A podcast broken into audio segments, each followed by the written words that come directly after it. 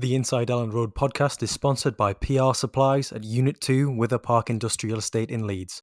PR Supplies, everything for the home.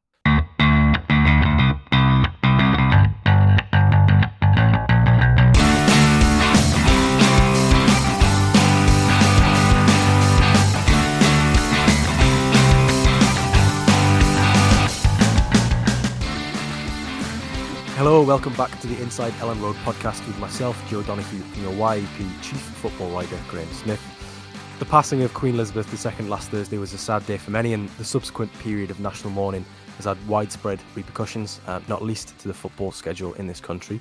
Uh, by now, you'll be well aware of the postponements to fixtures against Nottingham Forest and Manchester United. So, in the meantime, Graham and I will hopefully try to fill the void uh, with the help of Leeds United's under 21s. Um, Graham, how are you doing? Oh, very well, thanks, Joe. How are you? Yeah, not too bad. Uh, I've got a little bit of a little bit of a sniffle, so apologies to anybody if the uh, the audio quality is a bit um, making me sound a little bit ill. Um, tomorrow night, uh, well, tomorrow when we're recording, this is a Thursday. We've got the the under twenty ones. It must be a big game because you're coming along.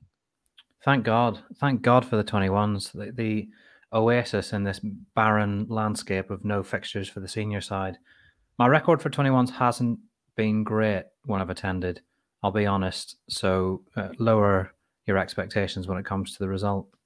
Yeah, well, I mean, I, th- I, think that'll hopefully be helped a little bit by the fact that Patrick Bamford, Liam Cooper, Luke Ayling, Junior Firpo, potentially uh, Willy Gnonto, they're all going to be in in contention, um, or at least that's what we've been told. So.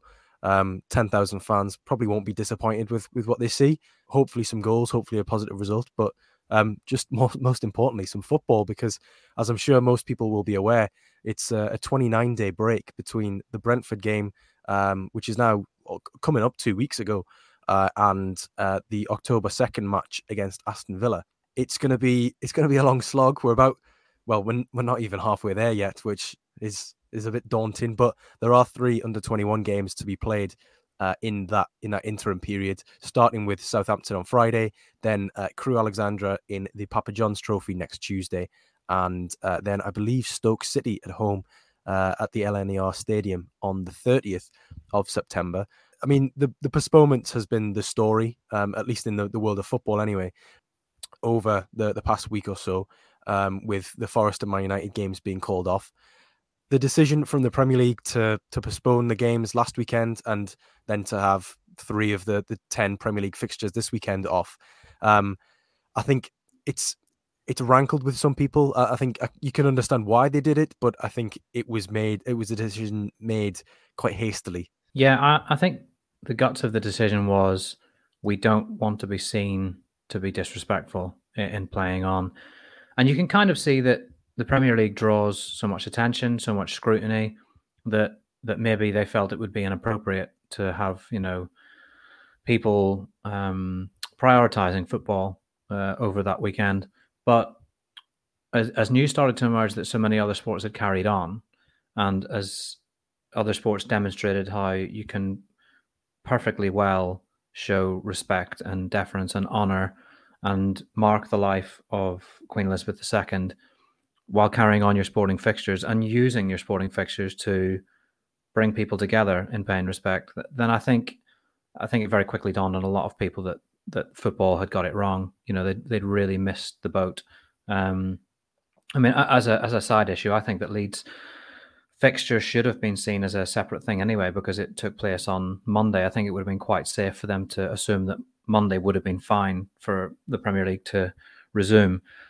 But in any case, I think you know, the point's been made quite a lot, so we'll not labour on it. But Elland Road um, falling completely silent, you know, with two sets of fans known for their noise making ability and joining together to sing the national anthem, I think would have been a quite a poignant, um, historic tribute uh, to the Queen.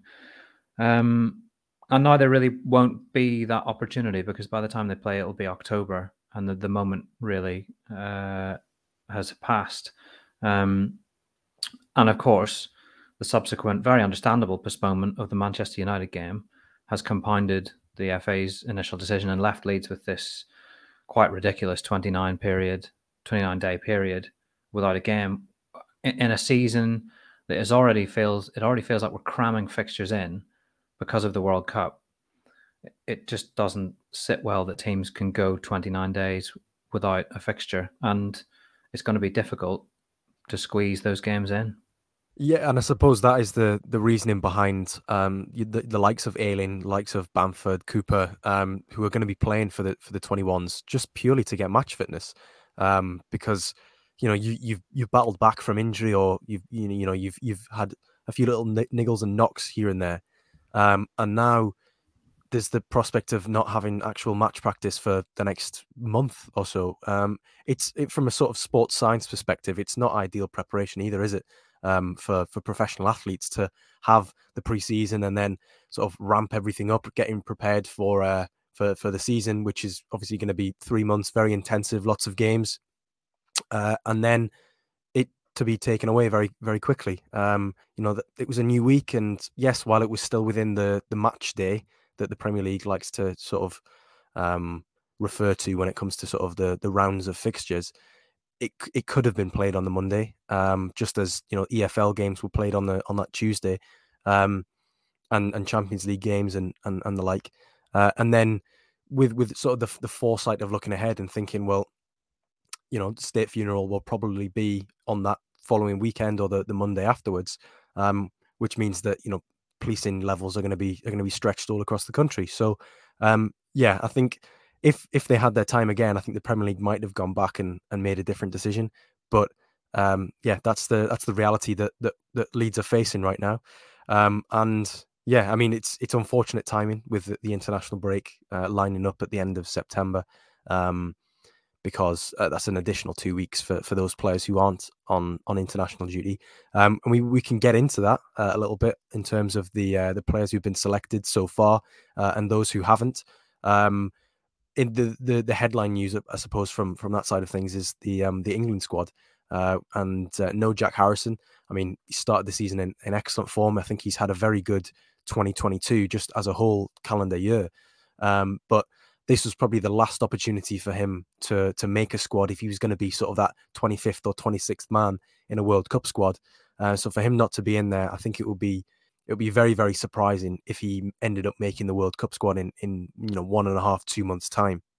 Yeah, I mean, whilst I'd say you never say never in football, and um, you don't know the conversations that Southgate might have had with various players. Um, and that's not me speaking out of any knowledge or hinting that Southgate's had a conversation with Harrison, but it wouldn't be difficult to imagine Southgate saying to players, you know, maybe like a Rashford who's not in the squad, the door is not closed uh, on you, and if there are injuries or if your form continues, you know, make it imp- make it an impossible decision for me to leave you out um, between now and then.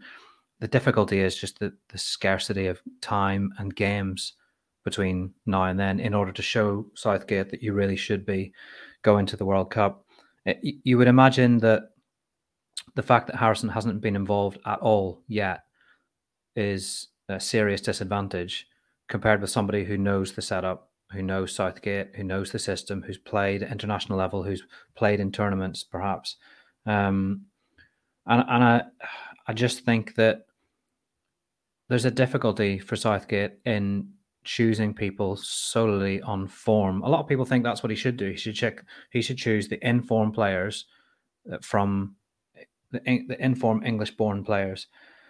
But when he when he and England have made such a thing of this squad being so together, being such a, a family kind of environment.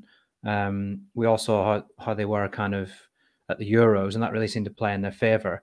If you then take a player out who's a big part of that because he's not been in his best form over the last few weeks and put a player in who hasn't been in the squad yet because he is in form, it possibly says to the players that we're not quite so together and we're not so much of a close knit group and a family when you become expendable off of you know three four weeks of form.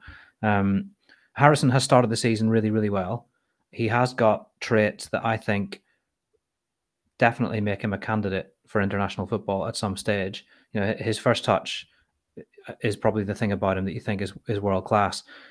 Last season, don't think he enjoyed his best season at all. Um, when it came to time on the ball and in possession and beating players, uh, and creating chances, but he did have end product, didn't he? he? He was a goal threat.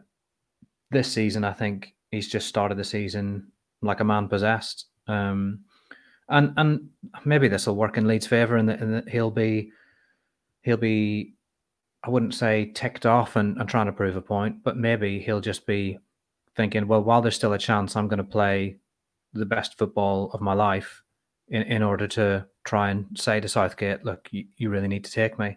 So let's see what happens, you know, from October onwards with with Harrison. But um, if he can maintain the form that he's been in to start to, to start this season, then then it bodes very well, very very well for Leeds, and it will probably bode very well for Harrison because he's still a young man. Yeah, he doesn't seem the type of player or person to to get very ticked off, does he? Jack Harrison seems to be quite quite mellow, quite on a on an even keel. Yeah, um, yeah, he seems like quite a likable character with a with a different backstory as well. You know, he left the academy system, didn't he? And he, he went to America and chose the the path less traveled by. Um, and everyone knows that kind of his mum has played a massive part in his in his career, and um, I quite like that about him. I quite like that he's he's slightly different in that sense, um, and I quite like that a lot of the time on the pitch he can do really good things with the football. You know, some of his footwork this season, that the one that always springs to mind is uh, at Chelsea. I think it was against Chelsea when he got the ball on the touchline uh, on the left, and he kind of fell, stumbled, and still managed with at least one hand touching the ground to flick the ball uh, forward, keep possession, and get up and scamper away again. Um, when he's kind of shuffling the ball from from right foot to left foot and, and back again in order to go past people, it's great to watch. Like it is just really great to watch, and that's what we missed last season about him. Um, and he's added, I wouldn't say added, but he's reintroduced chance making. You know, this season to his game, he is making chances. He's putting great balls into the box. Um, so more power to his elbow. Hmm. Too right. Um, in, in terms of players who who probably could feel a little bit hard done by, you'd probably put Harrison in that category. Um, I think we'd also go with Robin Koch as well because he's not made it into the, the England squad, Germany squad. Yeah, Southgate's completely ignored one of the form centre backs uh, in the Premier yeah, League. Yeah, okay, okay, yeah, um, very good. He's not he's not finished. He's twenty eight sort of vibes there. Yeah, yeah, um, yeah. It, it's funny, isn't it? He was in Germany squads as he arrived at Leeds, and then has kind of been in and out I'm not sure he's played as well as he has in the last few weeks in his time at Leeds. He started that first season pretty well with a knee injury, you know, that he was nursing, it has to be said as well, which made it all the more impressive. But I think he's been really solid. Um, so Germany must have some fantastic inform centre backs at the minute. Uh, but maybe it just is a case, it will be a case kind of across world football that it's going to be really hard for players to get in right at the last minute. There will be players who get in. Um, you know, Jason Cummings, for example, in Australia, has been called up just in time to potentially go to the World Cup, which is incredible. I mean, just of all the things you thought you'd see. Um, I'm amazed that you had no recollection. Well, not recollection, no, no idea that, that that's where he was after becoming such a a cult hero with Rangers. that one loan spell, um, yeah, but he's yeah. just yeah such a character. And uh, I mean, the the the reason that we spotted him is probably quite good in itself. It was just the the viral video from the Australia uh, World Cup, um, the the Socceroos sort of Twitter page, and it was uh, asking I think Garang Kuol. 17 year old, he's been called up to the, the, the national team for the first time. He's got an older brother, and he's beat his older brother into the squad. Um, and he was asked that question, and he says, "Yeah, I just rang him up, and uh, yeah, just went, what happened, mate?" Like, just fantastic. Jason Cummings is sat next to him, like laughing. At, I think he starts clapping as well. That's such such a Scottish way of doing things. Just like, yes, fantastic, son. What a joke. Um, but yeah, I mean, he, he could be going to Qatar for the World Cup. Like Jason Cummings, what? And Robin Koch's not. Where's where's the justice in the world?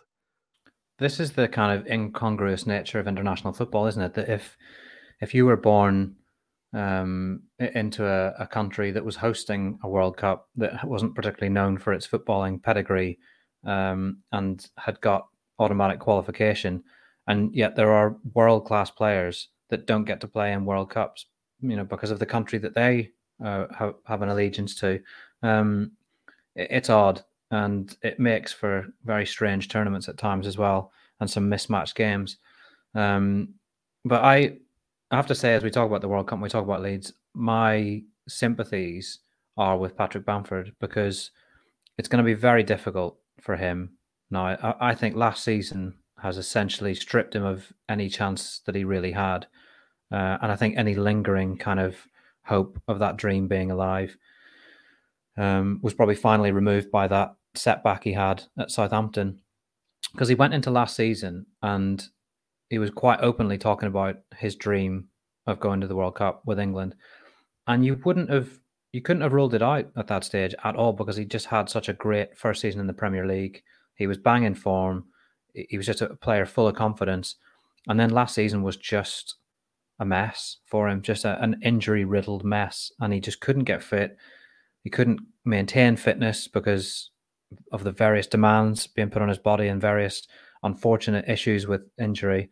Um, and I think you know he would have been targeting hitting the ground running this season, firing in a boatload of goals to start the season, and possibly doing what Ivan Toney's trying to do in you know getting in there right at the last minute, maybe a bit of a surprise package. You know, Bamford possibly could have been that guy, um, and he's just not played enough football. You know, he's just not fit enough.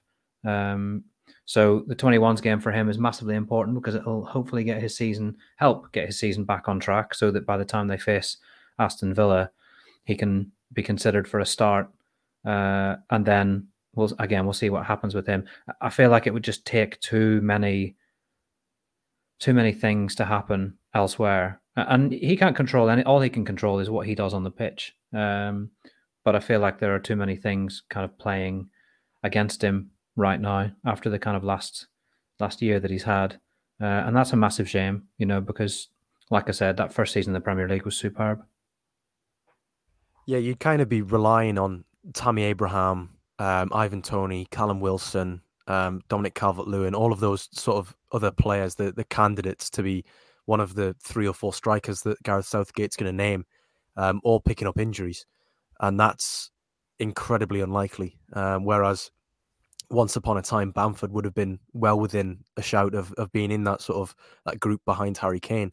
Um, so, yeah, it, it is. You do feel for him because it's it's something which has been completely out of his control. Um, and just the succession of injuries that he had last year, just so so unfortunate, so unlucky.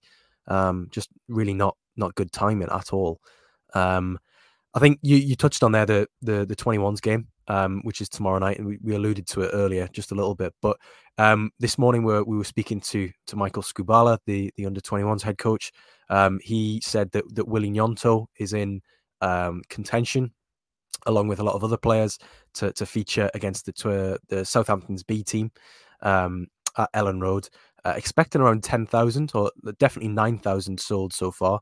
Um, so quite a good turnout uh, for for the youngsters um, a, a, good opportunity for people to see the likes of Sonny Perkins and and Darko Gyabi for the first time in the flesh, uh, if they haven't been up to Thorpe Arch already this season for those uh, couple of fixtures.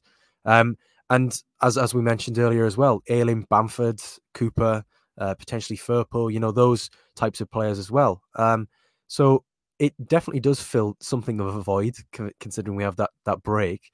Um, and I'm absolutely delighted that there will be a game going ahead. Um, but it could be a really interesting game. Um, Skubala was was talking about how he wanted to to use sort of like the big brother little brother philosophy um, that uh, you know he, he he he can draw on and, and and use the experience of the the senior players and you know he was saying what an experience it must be for those younger lads to be lining up alongside the club captain Liam Cooper and uh, and and playing uh, especially for the attacking players learning from from Bamford, you know, essentially being coached through the game while they're on the pitch by those those senior pros. Um, you know, I think that's that's got a great potential for, for being a, a good tactic. I, I, think we saw that in the the 2020-21 season um, when uh, you know you had the likes of Diego Llorente occasionally dropping in and Kalvin Phillips once or twice was in the 23s coming back from injury um, and, and the benefits that that provided to the likes of Gelhardt, Greenwood, Somerville, Drameh, um, and and those types of players. So um, there's definitely reason to be sort of optimistic that Friday night can be a, a, a real a, a, real occasion, a sliding doors moment for, for some of these young players, um, as well as you know a, good opportunity just to get 90 minutes under the belt for for your Bamfords and your Aylings. Yeah, I, I don't know if they'll get 90. Um, I wouldn't be surprised if it was like 45, maybe for Firpo, and maybe 45 or 60 for Ayling. Um, Cooper Cooper might be able to last the 90. I'm, I'm not sure. Um, but we'll see how much they get. But what, what I like about um, one th- one of the things I like about Patrick Bamford is his uh, kind of acceptance or willingness to play that role of the the older brother. We've seen it in the flesh. You know, we heard that he'd he'd wanted to send clips to Gelhardt, you know, about what he should be doing and what he should be thinking about, and then we've seen it. You know, when he when Gelhardt was the one who came on for Rodrigo at Elland Road Bamford was straight, herring down the touchline to the technical area to put an arm around Gelhardt's shoulders and do a bit of coaching before he went on to the pitch. And it's rare that you see that. You know, you just don't tend to see senior players pulling youngsters aside just before they're about to go on as a substitute to give them a bit of uh, advice. Um, Ayling, I noticed doing it with Cody Drameh at Brentford you know, the warm up had just finished and Ayling was going around doing his clapping routine and geeing everyone up. And he singled out Drameh and had a few words with him.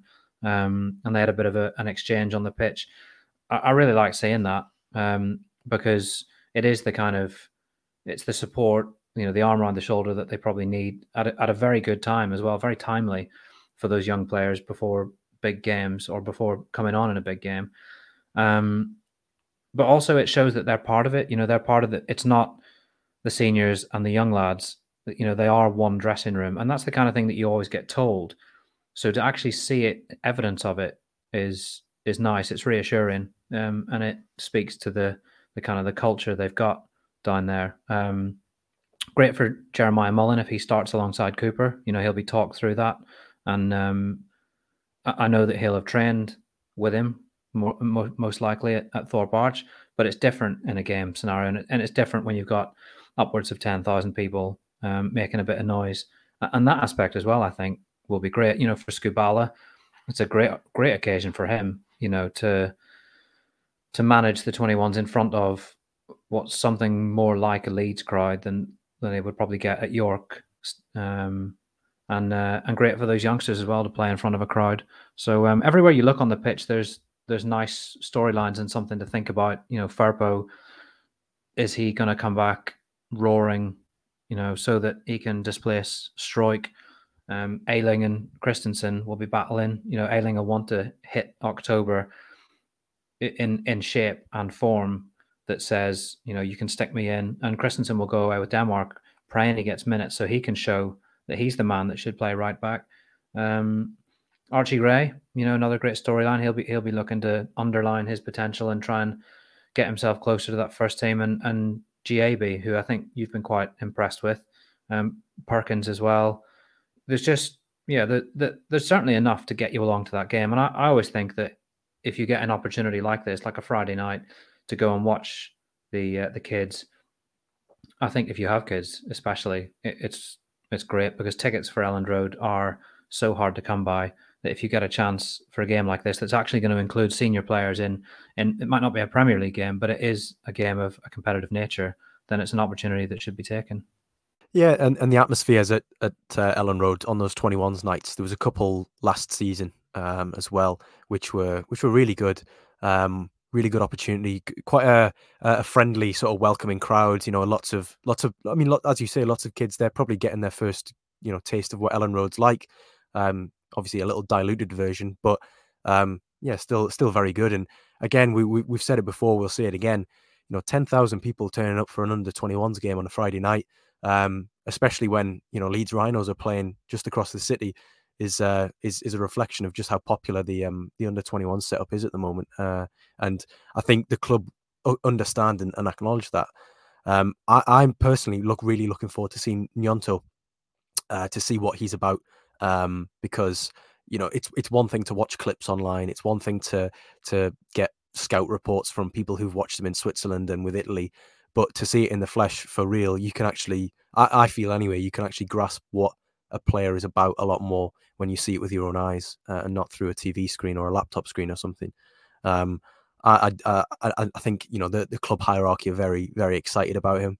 Um, I think they're they're very pleased that they've that they've been able to sign him. Um, admittedly, yeah, it wasn't the the Cody Gakpo that they wanted on deadline day, but it's someone who definitely was being tracked for a while. Um, so yeah, looking forward to seeing what he's got um, in terms of his, his, his dynamism and his explosiveness, and um, and it'll be good to see at what level he is uh, because that will probably be quite instructive of where he's going to play most of his football this season. Um, because obviously he can't go out on loan now. Um, he will likely be with the, the other sort of leading 21s players uh, training with the first team. Um, and you know, if, if if he takes to it like a duck to water, then who's to say that he can't just be another option off the bench for the first team? Will he score? Will he play ten or either side of the ten? That's a that's a terrible, terrible pun. You've, you've just been grinning, just sat there waiting for the opportunity. Willie won't he? Yeah. Um, I think I think he'll play ten. I think he'll play number ten, just behind the striker, especially if if Bamford's playing. Um, and yeah, I think we'll see him doing some uh, some some Gelhardt esque dribbly runs towards uh, a back line. Um, that's my prediction. That's all you're getting from me. I, I, I haven't watched much of Southampton's B team this year, mainly because I only found out it was a B team when Michael Skubala told us this morning, and not an under 21s group. But um, yeah, I'll, uh, so, so explain that for people like me who don't don't pay the same level of attention to 21s football as you do. Uh, the, the, rules are you can play five overage players, I believe. So, what's the difference between a B team and a 21s group? I mean, they still have to, because of the competition, they still have to abide by the same competition rules. Um, so they can only use X amount of overage players. In this case, five, um, which has been bumped up from three last season um, because it's to to ease the transition from under twenty three football to under twenty one. Um, so you you can have five overage players, but they call it a B team because it's it's similar to what Huddersfield did or have done uh, and Brentford as well, where they they have a B team set up rather than uh, an academy where you come through sort of the 16s, the 18s, and then the 21s, like Leeds have done, similar to what Charlie Cresswell's done effectively. Um, instead, you get in the, the club are sort of buying players for a B team rather than uh, uh, uh, the first team, essentially. Um, and that is sort of the the the breeding ground for for for first team potential players. Uh, and then there are others coming up through the academy.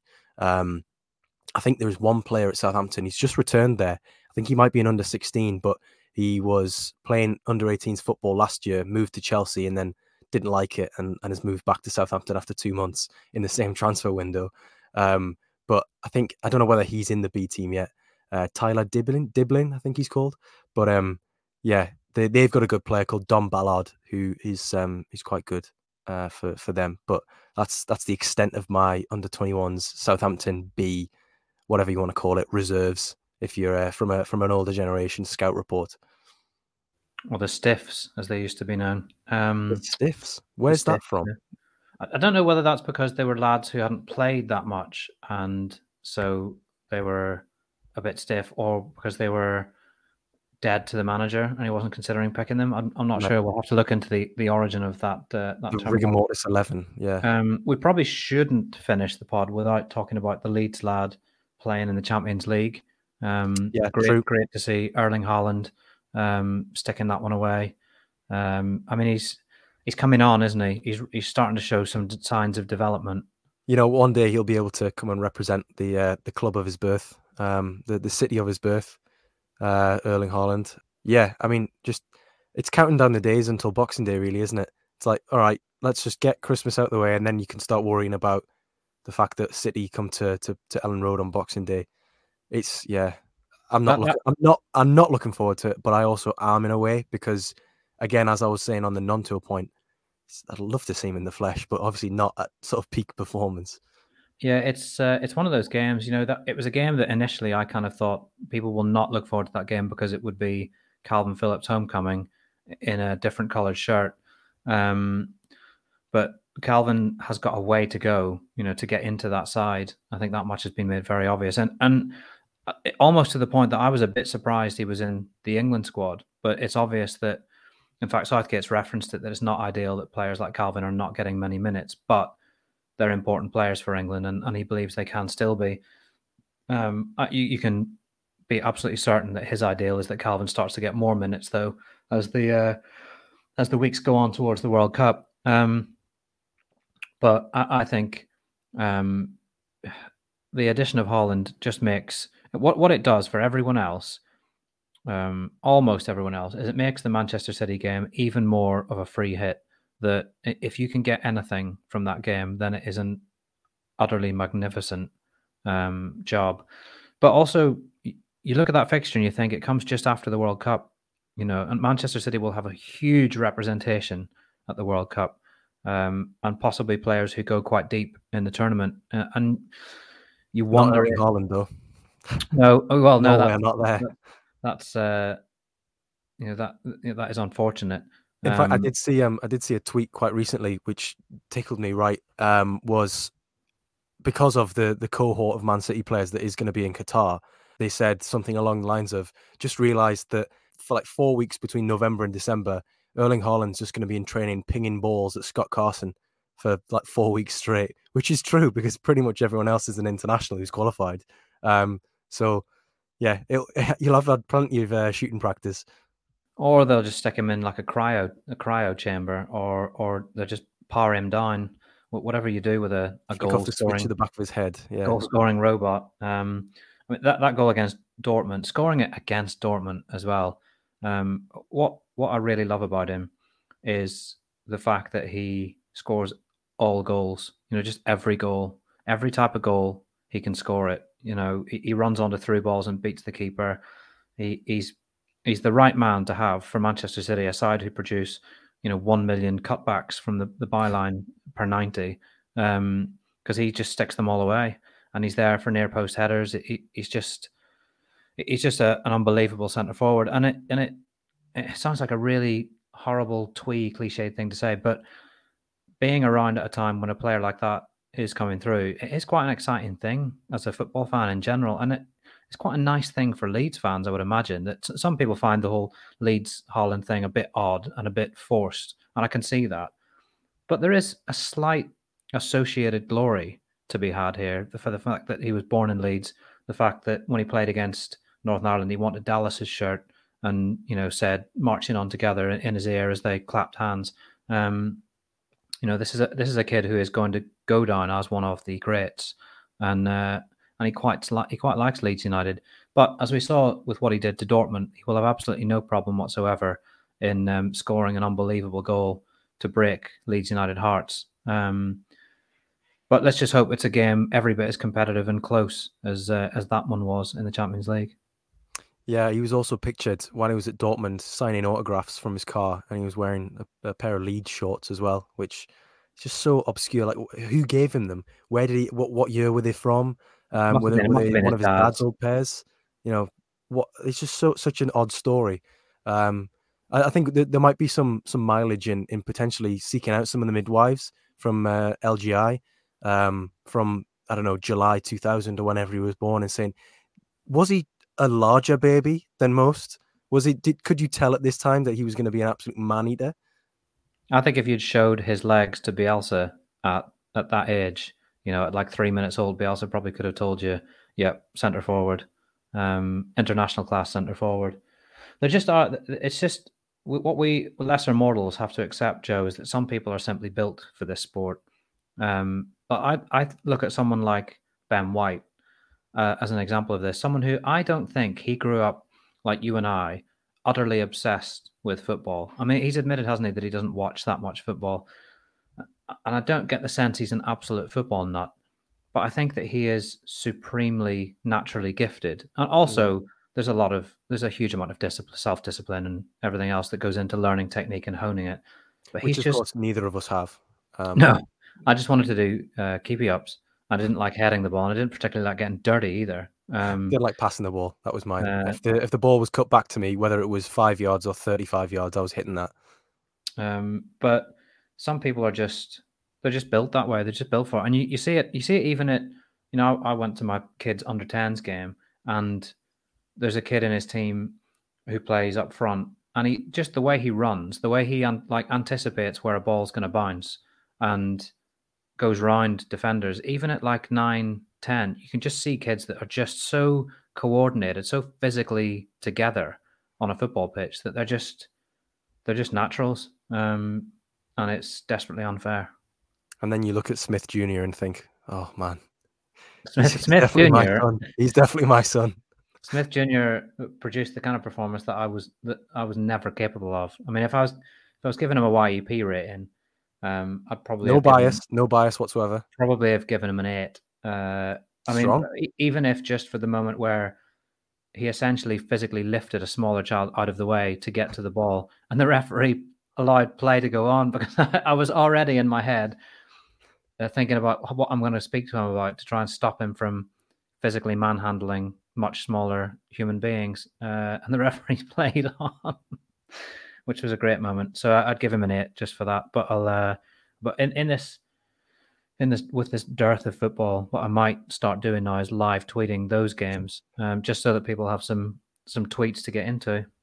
Yeah, they, they need to see the uh, the return of the goal tweets. Um, and they do play in they do play in yellow, white, and blue. His uh, his football team, quite a nice kit actually. So um, it might give some people some ideas for future Adidas efforts. Um, Concept it is, kits, yeah. It is, it is a Nike kit, so that there's that to kind of negotiate. But um, it's quite a nice one. As a Bangor FC fan as well, who play in predominantly yellow with white uh, and blue shorts, um, I'm all in favour of it. Fantastic. Um, well, just before we go, um, you you text me. I can't remember whether it was the day after the podcast or when you were listening back, but you said I can't believe I didn't mention sort of something from my Australia travels in last week's episode. And while you didn't come across Jason Cummings while you were over there, which I think you probably would have tried to seek him out if you did know he was playing there, um, you you did come across. I, I, asked you what was the best animal encounter that you had uh, during Leeds preseason tour, uh, and you said it was a possum. But you've you've since revised that, haven't you? I woke up in a cold sweat, thinking, "Oh God, I didn't tell him about the flying fox," because Will Jackson of Leeds Live uh, and I were at a bus stop, uh, and we were in Brisbane, and we had been to the stadium for either must have been a training session and we were at a bus stop, um, and this essentially this dragon-sized creature with the body of a, of a of a woodland fox and the wingspan of like a jumbo jet swooped out of a tree and and flew not far over Will's head. And I don't think I've ever been as frightened in public. Uh, and I was a child who grew up going on the train and again to Belfast, and the train would stop because somebody had phoned a bomb hoax in. Um, th- this was a truly terrifying moment. And fair play, you know, to anyone who lives in Australia, amongst just things that are out to get you. Um, now, I don't know if these things are dangerous, but it felt very dangerous, and it just feels good to get that moment off my chest. Um, I didn't. Because you never know. Someone else might have had a similar experience, and they're going to tweet into the to the YEP account and say, "Look, Graham, there's there is a support network. There, well, if there you've, are, been, if you've been affected, yeah, if you've been affected by any of the issues uh, spoken about on the Inside Elland Road podcast, you can get in touch via Joe's Twitter handle. Um, yeah, fair play to anyone living out amongst the just the the wildlife that seems to have been dreamed up by you know somebody who comes up with one of these like ridiculous C.S. Lewis or Dr. Seuss or something. Yeah, just uh, just in, just incredible sights. Just makes you very glad to live in Yorkshire, where you know the most dangerous thing you're going to come up against might be you know some fella down the road's ferret that gets loose, or Diego Llorente when he's when he's on one, or Diego Llorente when he's uh, when he's on one. Uh, so because of the the terror that it inflicted on you, I'm guessing that it wasn't furry enough to be described as maybe in the same sort of, I don't know, animal kingdom as as Brenden Aaronson and Badgers. Uh, no, absolutely not. It wasn't. It wasn't of that variety. It was more. Who who in the Leeds United squad would it have been if more Alioski-ish? If they yes, hundred percent like an Alioski of a creature. Like it, it has it poses no threat to you, but it's flown that low over your heads just just to mess around, just to mess but, with you. But also, you don't know what it's going to do, and that in itself, there's an element of risk attached yeah. to such an unpredictable uh, creature. Yeah, and on that on that uh, on that note, unpredictable creature. Uh, I think we will uh, we'll call this this week's episode to a close. Um, if you're listening after the 21s game, uh, don't forget there are more matches next week uh, in the Papa John's Trophy, and then following that uh, against Stoke in PL2. Um, but yeah, the the long wait for Premier League football goes on. Graham and I will be back next week. Um, oh, actually, no, you're taking next week off, aren't you? I am, yeah. I'm taking a, small sabbatical. Uh, I, am an opportunist. I've seen, I've spotted an opportunity, and I've, I've, I've nipped in between, it. nipped in between you and Sobot, and I've, uh, I've put one in the net. All right. Okay, then. Well, it looks like it'll be myself and Lee next week then uh, on the Inside Elland Road podcast. Um, but yeah, thank you for, for tuning in. Um, stay safe, take care, and uh, bye for now. The Inside Elland Road podcast is sponsored by PR Supplies at Unit 2 Wither Park Industrial Estate in Leeds. PR Supplies, everything for the home.